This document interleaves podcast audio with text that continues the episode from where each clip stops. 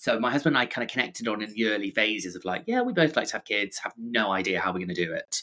Um, you know, and I remember thinking, I'm not even going to bother. My friends were so obsessed when I would say it to them. They're like, but how are you going to do it? Like, what, what's your plan? I'm like, no idea because it's not going to happen right now. It's going to happen way in the future and the world is going to completely change. And, you know, and thank you to the world, it has changed. And, you know, having a baby of any guys, whether you're straight, female, you know, whatever whatever desire you are, you can go out and have the child that you want.